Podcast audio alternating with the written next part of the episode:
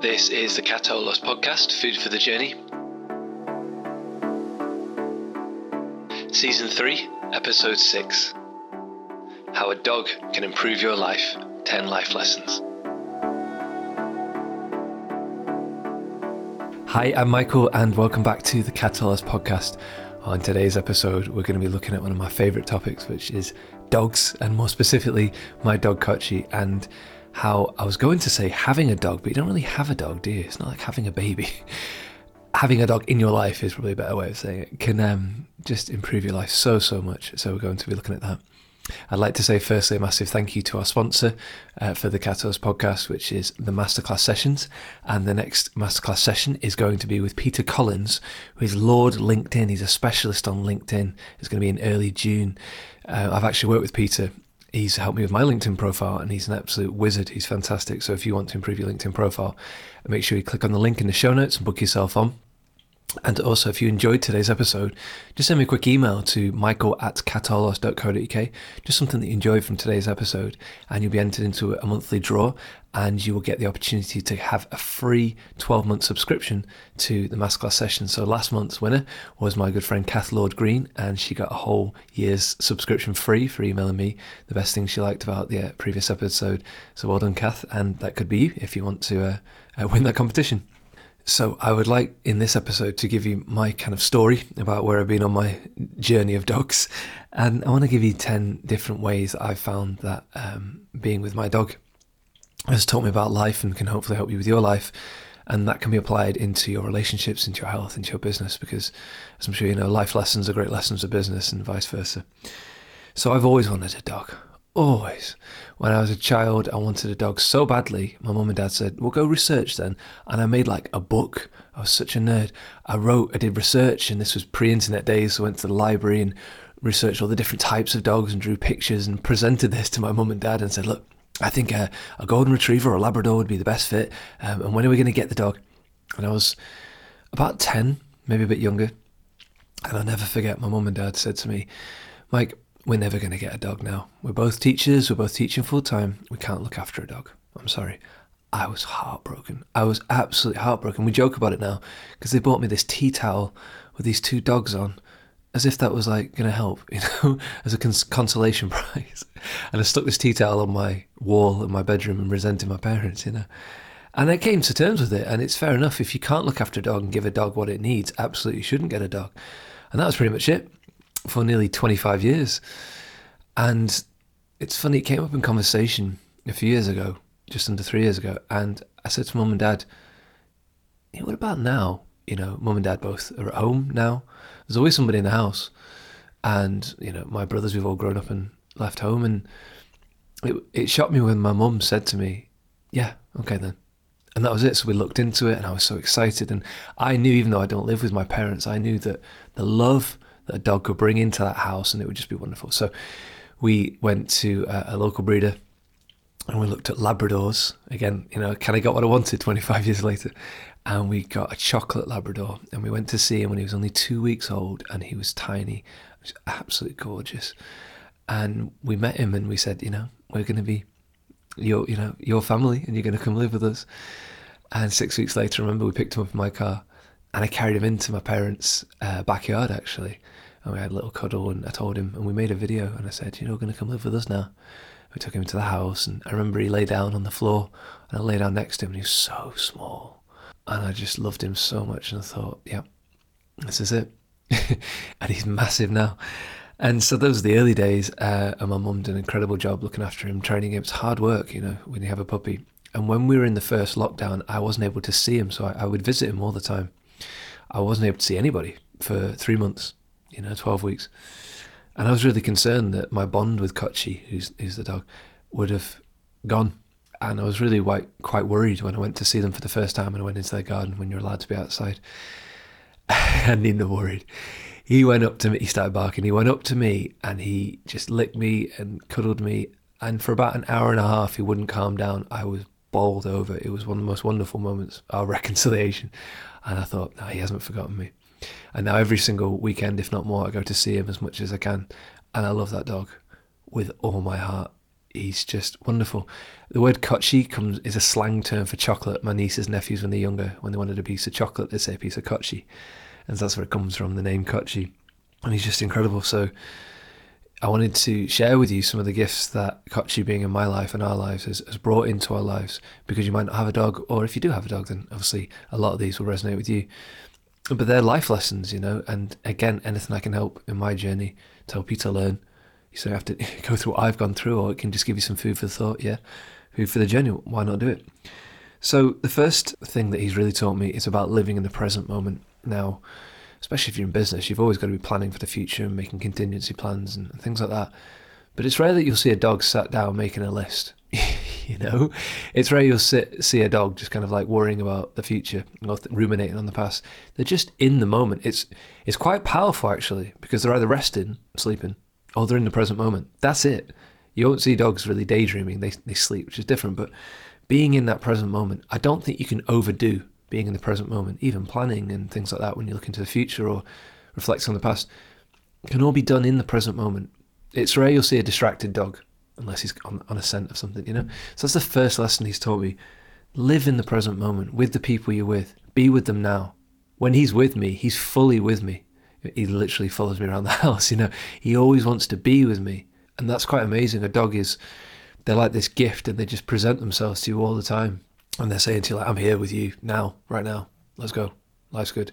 Very, very powerful. So if you want to be more in the present moment, you know, just spend some time with a dog, or just watch a dog with their dog owner. You know, it's rare that the dog is the one that's distracted. You know, often it's the owners we can get distracted. So that's the first thing: being in that present moment. Just be there, right now, with your people. You know. The second thing is this is gorgeous. Always being happy to see people. Hospitality every single time I come to see him on a Saturday or any other time, he's always happy to see me. He always wags his tail and shuffles his bum. He always runs up to me. He's always happy. He always brings me a present. And it's not just me, it's anybody he's been away from, my dad and my mum, my brother, for a while. He'll bring a present. He'll bring his teddy. Or he'll bring, he'll bring like a leaf or or a rock or a piece of dirt or a twig. He'll bring me a gift. Just let that sink in. A dog that apparently has the intelligence of up to about a three year old human. A dog will bring a gift to say, I've missed you, I'm happy to see you, I love you. That is incredible. Just let that sink in. Do we do that? You know, when we see people, when we when we haven't seen them for a while, are we really happy to see them? Do we gift them? I don't know, even just with our presence. And I learned a lot about that hospitality when I went to Romania. And in the UK, we'll give you a cup of tea and maybe a biscuit. In Romania, they gave me a bottle of wine if I went to somebody's house for gracing, you know, their house. It's an incredible thing. Hospitality very strong in that country. It taught me a lot, you know. So like the dog, you know, are you bringing presents to people? I'm really conscious of that, you know. I've got a meeting today, and I've learned in meetings to almost think this is the first time I've ever met this person and bring that energy to it like a dog would, or this might be the last time I'll ever meet this person and bring that energy like the dog would, you know. That's a really, really powerful one. That, and if you doubt that, just ask anybody who has a dog. Think about your own dog when you've not been with them for a bit, even just a few hours, they are always so happy to see you. I think it's wonderful. The third one is paying attention to vibes. I've learned from my dog to pay attention to vibes. Kochi knows when something's going on, not just feeding time. He knows if somebody's upset. If my mum's upset or my dad, he'll just go over and kind of put his head in their lap. He picks up on all sorts. Of, you know, he knows when the Amazon delivery driver's here or the pizza man's here before we do. He knows when I'm coming to the house, even if it's a different day, mum and dad will say, He's been at the window waiting for you. Somehow he knew you were coming. Now, without getting too kind of deep with this, there is something to that. Paying attention to what's actually going on, not just what's being said or spoken in a meeting or in a room, the vibe that somebody's given off, you know? If we're sad, Kochi nose. If we're happy, Kochi nose. If a person is very not confident with a dog, dogs can pick up on that, you know, and they try and get one over on you and, and get in charge. You have to be like, uh, no, no, no, you're not in charge. Sorry. So there's that aspect to it as well. And I used to be aware of that when I wasn't as confident with him. He pick up on that. And now, when, you know, when I'm more confident, he picks up on that. So, so people will pick up on your vibe, you know. So I suggest, and I try and do pay attention to to their vibes, their feelings, their emotions.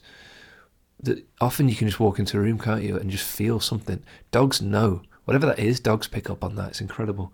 So he's taught me to pay attention to vibes, really. This fourth one is actually, it comes from a Buddhist phrase, so I've changed it a little bit. And there's a Buddhist uh, famous phrase that says, if you're growing lettuce and it doesn't grow, don't blame the lettuce, right? The lettuce is not sat there saying, I don't like this person, so I'm not going to grow. The lettuce needs sunlight, it needs water, it needs air, you know, it needs protection from the elements. If you give the lettuce what it needs, the lettuce will grow. And if it doesn't, don't blame the lettuce, you know. And I found it's the same with dogs. Never blame the dog. You know, that we never put a dog into a situation where it will get blamed for just being a dog. If you give a dog what it needs, love and food and water and good sleep and a safe place to live and love and affection, the dog it will just thrive and love you so much. And anytime, you know, Kochi's acted up or we've not been happy with his behaviour or something, it's always because we've put him in a situation. You know, it's something we've done. You know, we never blame the dog. Dog's never at fault. The dog's like pure and perfect, you know. I'm always aware of that when I take them out for walks with other dogs. If I don't know the other dogs, I'll think, okay, I don't know you, but I know my dog, you know, so maybe I'll stay away or maybe I'll keep him on the leash. Don't set him up to fail by just, you know, letting him go play with a dog I don't know, you know. So that thing of not blaming the lettuce, don't blame the dog. It's the same with a person, isn't it? In leadership, you know, you've got somebody who's left the company or they made a mistake or they're being fired. You think, oh, I think it's helpful to think, how we failed that person? Did we give them what they needed? Did we really? Are we blaming that person? It's a very difficult thing that I think to come to terms with. Not blaming other people, not assigning blame, thinking did we give them what they need, and especially for ourselves, you know. Don't blame self. Give yourself what you need. That's a big one. Don't blame the dog. Don't blame the lettuce. Fifth one is physical touch matters. Heck of a lot. Think about through lockdown and COVID time. We've had it taken away, haven't we? Think about me when I just said, you know, I spent three months on my own it's not normal that right? It's a bit weird.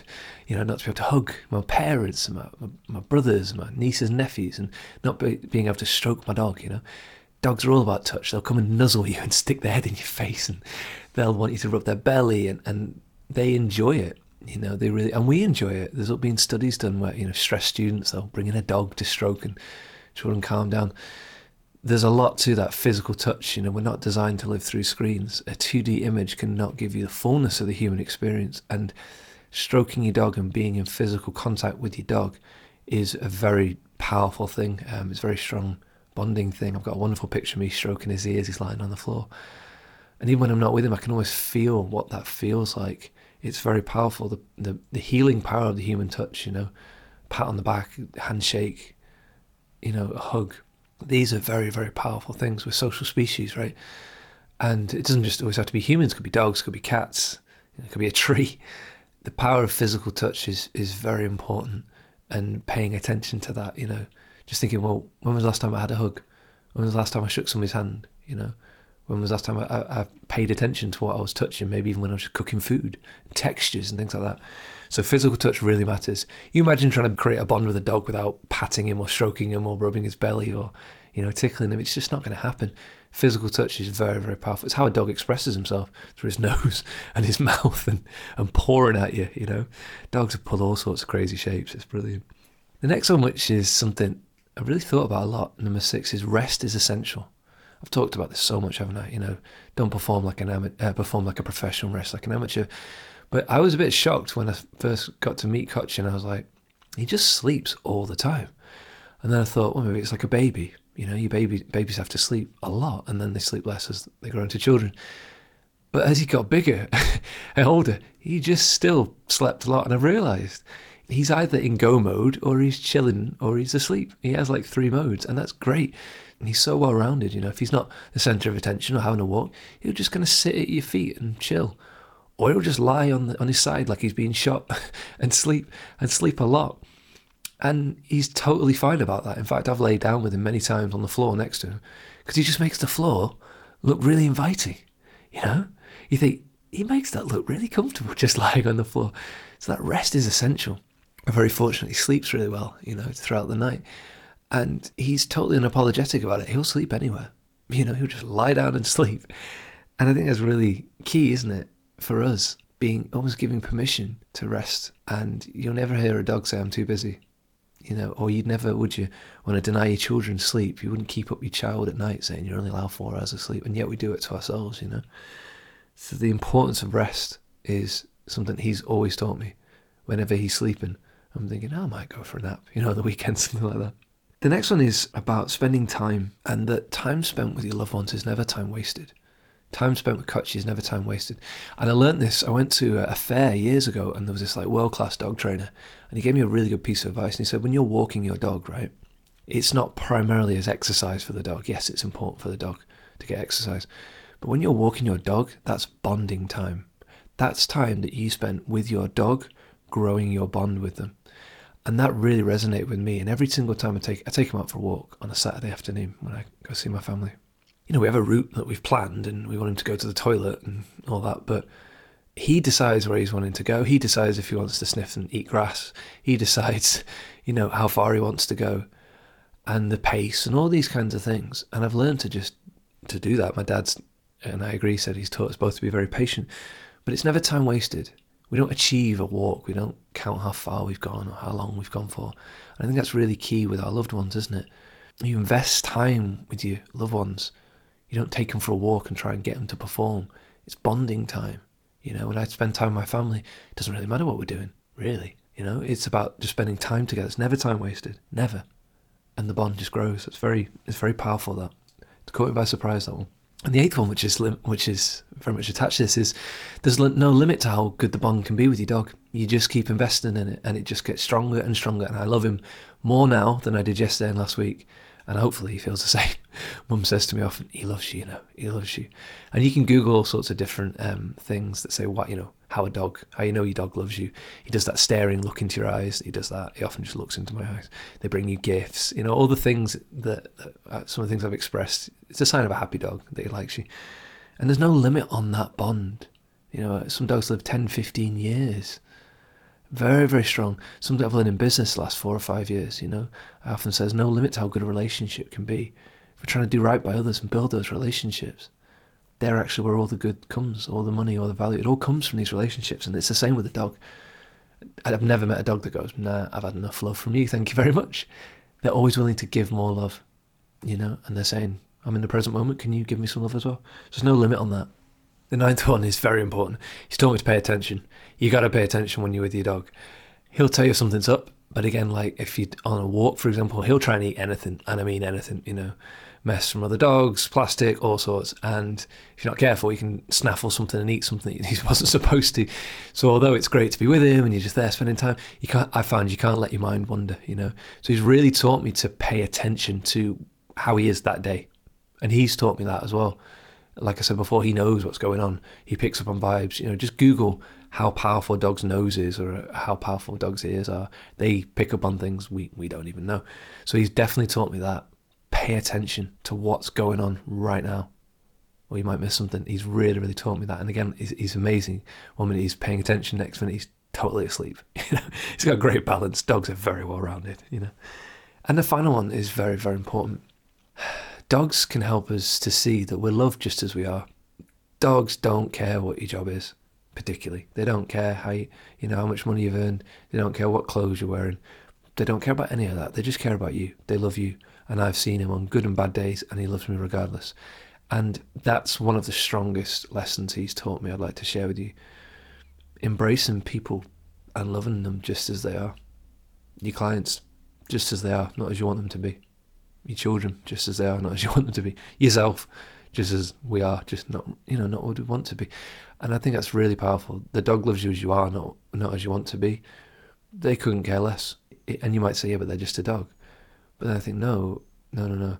My dog has taught me to be a better human being. He's taught me there's something bigger going on here than just dogs and humans. You know, there's this life that we're all part of, and I'm always willing to learn. And he's been a great teacher of mine. And some of the best lessons I've learned are being a good listener, loving people, you know, resting, all these things we've looked at today. I've learned from him. I've not learned it from other people or myself. I've learned it from him. He's taught me, you know, just give him a degree and get a little photo taken. so if you don't have a dog, maybe a dog will come into your life at some point. Remember, it took me 25 years to then have a dog come into my life, and it was well worth the wait. And if you have a dog, you know exactly what I'm talking about. And even if you don't have a dog, just pay attention to dogs when you see them out walking their humans, because it's always a dog in charge, and just have a look at it and have a think about it. It's really funny as well. When you see people walking the dogs, the humans and dogs often either look like each other or have similar mannerisms. It's quite interesting uh, to notice that. So, dogs are wonderful. and so are people, and so are you, you know, and they just help us to remember that. I think often with a lot of these things, all these 10 things, you could look at those and go, yeah, I kind of know those already. And we do, don't we? But then we forget. We go for a wander from the away from these things and the dogs help us to remember what's really true. And we think, yeah, actually, yeah, that's true. Thank you, Kochi. so hopefully it's been helpful for you and you found something that you can go and apply into your life. And if you have a dog, you can hug them that little bit closer. Even if you don't. Um, until we speak again, just remember somebody somewhere, including your dog, loves you very, very much. Okay. Take care and speak soon.